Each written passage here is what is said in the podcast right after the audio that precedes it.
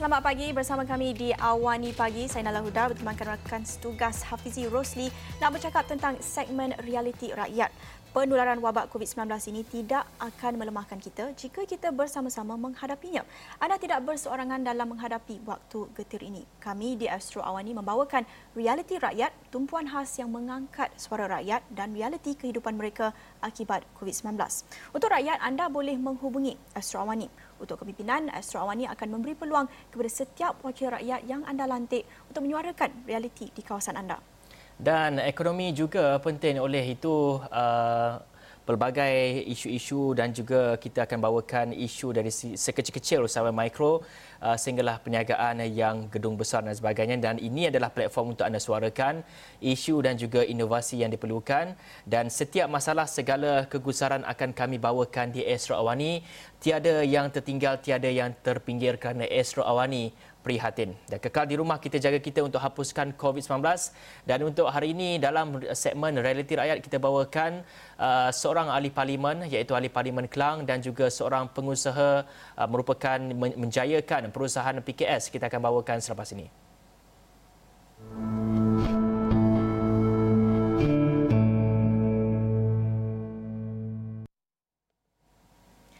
sebarang persoalan atau isu-isu yang anda ingin timbulkan, anda boleh terus saja pergi ke laman web astroawani.com slash reality dash rakyat. Dan di sini anda boleh lihat uh, beberapa kenyataan yang kami telah paparkan oleh beberapa uh, individu dari industri dan ini juga link untuk pergi ke channel telegram rasmi reality rakyat untuk anda bincang bersama orang lain mungkin dari kawasan yang sama kongsikan pengalaman anda menghadapi COVID-19 anda juga boleh tinggalkan saja di ruangan khas dalam Astro awani.com ini. Untuk itu kita akan terus bersama tetamu pertama kami yang bersedia menerusi Skype merupakan ahli Parlimen Kelang uh, Tuan Charles Anthony Santiago yang sudah bersedia bersama kami. Terima kasih um, Tuan Charles Santiago bersama kami di Realiti Rakyat untuk menceritakan agaknya bagaimana situasi terkini di Kelang yang masih berada dalam zon merah. Kita nak tahu apa antara isu utama dan apa langkah yang diambil oleh pihak berkuasa untuk memastikan uh, mitigasi uh, pandemik COVID-19 itu dijalankan. Uh, bagi Puan Naila dan selamat bagi uh, Encik Hafizi. Uh, dan juga kawan-kawan semua. Uh, pertama, uh, malam, uh, hari Isnin saya telah berjumpa dengan pihak uh, Kementerian uh, Kesihatan Malaysia daerah Kelang uh, berbincang dengan isu berkait dengan uh, cara untuk menangani masalah uh, COVID-19 dan juga masalah ber, uh, yang berkait uh, di Kelang. Sebab yang dikatakan oleh Puan Naila tadi bahawa Kelang uh, sekarang dalam apa ni, uh, zon merah. Ah, dan ini bermaksud bahawa lebih daripada 40 orang telah dikenal pasti sebagai orang yang telah diinfek ah, oleh ah, COVID virus ini. So sebenarnya pada hari Isnin kita dapati bahawa 166 orang telah dikenal pasti yang kena apa ni yang been infected by the COVID-19 virus. dan juga saya telah diberi taklimat bahawa macam mana pihak Kementerian Kesihatan Malaysia menangani masalah ini uh, dan juga mereka menghalusi secara terperinci sebenarnya uh, untuk mengatasi masalah. Uh, ini termasuk uh, bukan sahaja untuk berkenal pasti tapi juga untuk trace balik kepada sesiapa-siapa yang telah mereka berhubung uh, yang uh, yang dikenal pasti itu berhubung uh, dan supaya mereka dikuarantin uh, di rumah dan sebagainya. Sehingga hari ini lebih kurang 300 uh, 3000 minta maaf 3000 orang yang telah di uh, apa ni uh, di kuarantin dekat rumah. Dan daripada 3000 orang uh, sekarang apa ni uh, 1,800 uh, orang telah dikenal pasti sebagai bebas dan boleh uh, di, uh, keluar baliklah kuarantin dah habis. Uh, sekarang sekarang 1,200 orang. Saya juga telah mengatakan kepada pihak Kementerian Kesihatan Malaysia ke daerah Kelang uh, supaya memberi kesedaran kepada orang ramai uh, supaya orang ramai mengambil isu ini secara serius. Uh, sebab kita dapati bahawa dalam, dalam beberapa kalangan masyarakat uh, ada apa ni kesidak uh, uh, keinsafan masalah ini, tidak kesedaran masalah ini uh, dan mereka juga tidak memberi apa ni uh, komitmen uh, yang seharusnya dan tidak mengikut uh, MCO ini. Baik, Wabi, kalau kita lihat daerah Kelang itu uh, sangat besar dengan kepadatan penduduk yang tinggi uh, sehingga daerah Kelang sendiri mempunyai tiga parlimen iaitu Parlimen uh, Kota Raja, Parlimen Kelang dan juga Parlimen Kapar. Dan kita ingin bertanyakan kepada YB, kalau kita tahu uh, daerah Kelang ni begitu uh, kalau kita lihat dari segi industrinya adalah industri perindustrian dan juga menempatkan antara pelabuhan utama di Malaysia. Semestinya uh, ramai uh, rakyat uh, di kawasan sekitar Kelang bekerja dalam industri ini. Dan kita nak tanya kepada YB melihat kepada kesan daripada pelaksanaan perintah kawalan pergerakan PKP ini bagaimana agaknya kalau kita ingin melihat rakyat yang terkesan ini? Dan uh, bagaimana juga dari segi mereka menurut kepada perintah PKP ini? Dan mungkin ada industri-industri yang tidak berkepentingan ataupun non essential services uh, dan dan kita dapat saksikan juga uh, hanya essential services saja dibenarkan untuk terus beroperasi. Bagaimana YB melihat kepada situasi di sana Uh, jadi daripada perbincangan saya dengan orang ramai, uh, semasa saya keluar, bukan berjumpa dengan mereka, tapi semasa saya memberikan makanan dan sebagainya, saya uh, mendapati banyak apa ni keluhan rakyat. Uh, saya telah uh, berjumpa dengan seorang apa ni uh, wanita lebih kurang 30 tahun mengatakan kepada saya bahawa uh, suami beliau telah hilang kerja. Dan oleh kerana itu uh, mereka tidak dapat membeli susu untuk anak dua-dua anak mereka. Itu satu. Ada juga yang mengatakan bahawa mereka akan dilepaskan kerja, mereka tamat kerja mereka akan ditamatkan uh, dalam minggu depan yang akan datang. So kita dapati bahawa walaupun uh, ada banyak apa ni uh, small and medium industries di Kelang, tetapi nampaknya uh, oleh kerana apa, masalah ekonomi berkait dengan COVID dan juga recession yang kita akan menghadapi pada uh, bulan-bulan yang akan datang, maka sekarang uh, small and medium industries melepaskan pekerja mereka. Saya fikir ini merupakan satu apa ni uh, behavior yang tak begitu uh, uh, bertanggungjawab. Pada pandangan saya sekarang uh, kerajaan telah menghulurkan bantuan kepada rakyat uh, dan juga ke SME. Tapi sekarang SME juga mesti mengadakan apa yang dipanggil corporate social responsibility terhadap pekerja mereka uh, dan supaya jangan apa ni uh, lepaskan mereka daripada tamatkan kerjaan mereka dan jangan pecahkan mereka daripada kerja yang ada.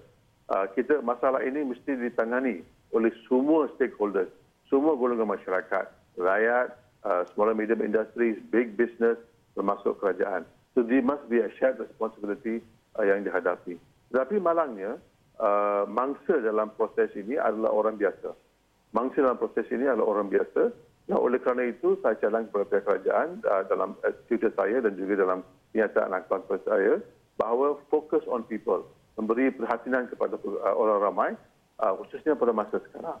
Uh, misalnya orang asli, uh, saya telah juga berjumpa dengan orang asli dalam uh, dalam dua tiga minggu ini, memberi makanan kepada mereka. Mereka merupakan satu masyarakat yang telah dipinggirkan. Dalam masa biasa pun mereka telah dipinggirkan. Tapi sekarang lebih dahsyat lagi. So kita ya. mesti uh, memberi fokus kepada uh, masyarakat-masyarakat yang telah dipinggirkan. Ya.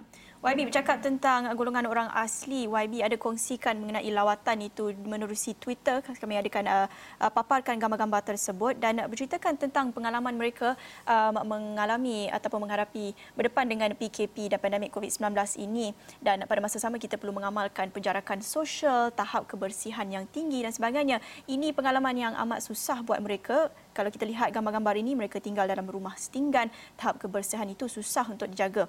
Jadi uh, kita nak lihat kepada solusi bukan saja jangka masa pendek uh, menyalurkan bantuan makanan dan sebagainya tetapi jangka masa panjang supaya apabila berdepan dengan krisis-krisis pada masa akan datang mereka akan bersedia dan mereka tidak akan begitu terdedah kepada risiko kesihatan. Jadi apa cadangan uh, YB sendiri mungkin kepada kerajaan negeri dan kerajaan persekutuan untuk uh, memastikan kebajikan mereka itu terbela um, buat jangka masa panjang?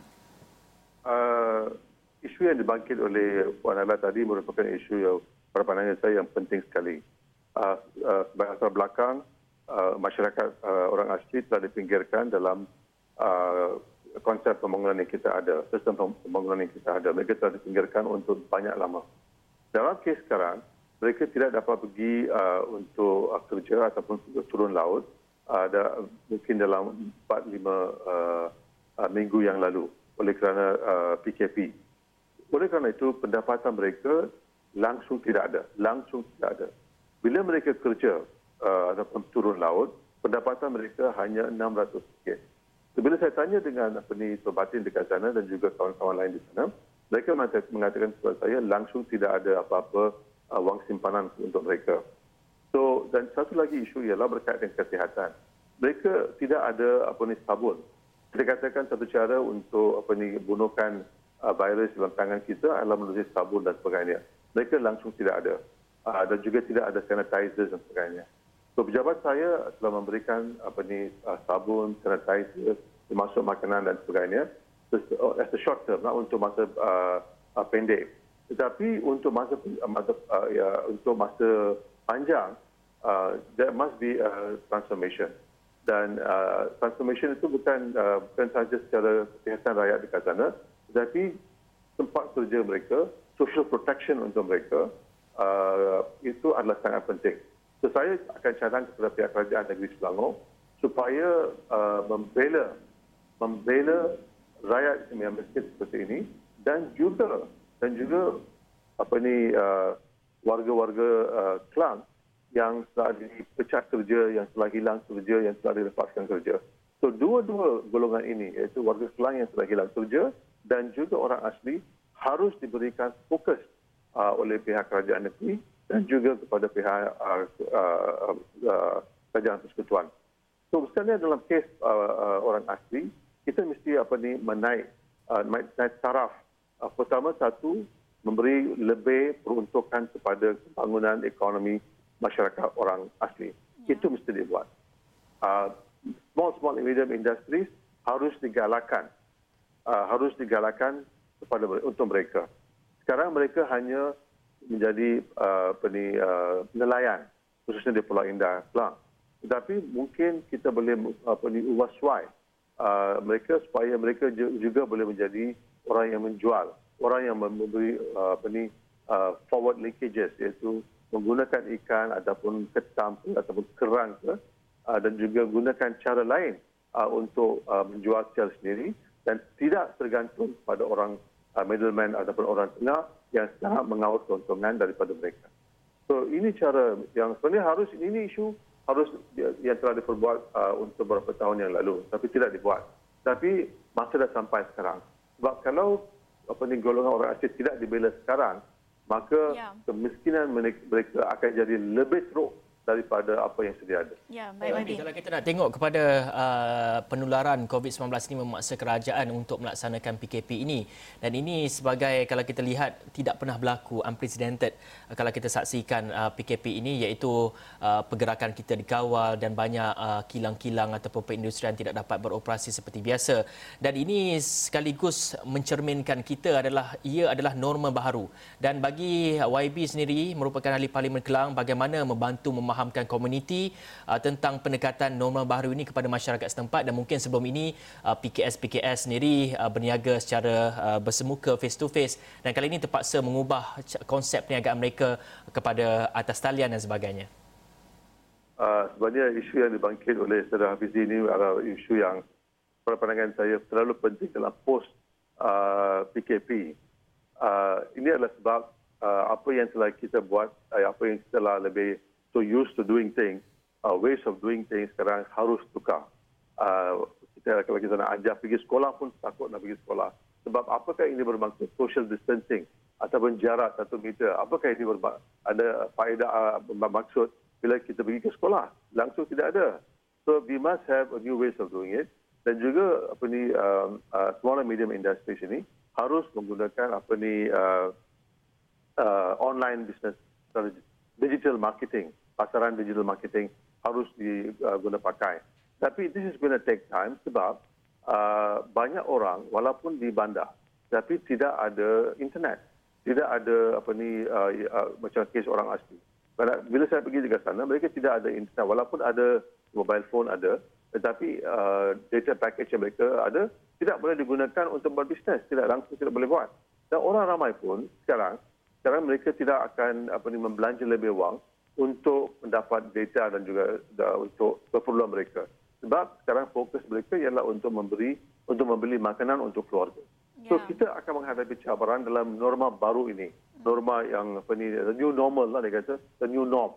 Tapi new norm ini uh, is going to be very challenging adalah cabaran yang besar untuk rakyat bukan sahaja untuk cara kita uh, belajar, membuat bisnes, cara kita sembayang, semua akan tukar dalam uh, daripada sekarang hingga kita cari satu penyelesaian uh, untuk uh, COVID-19 ini.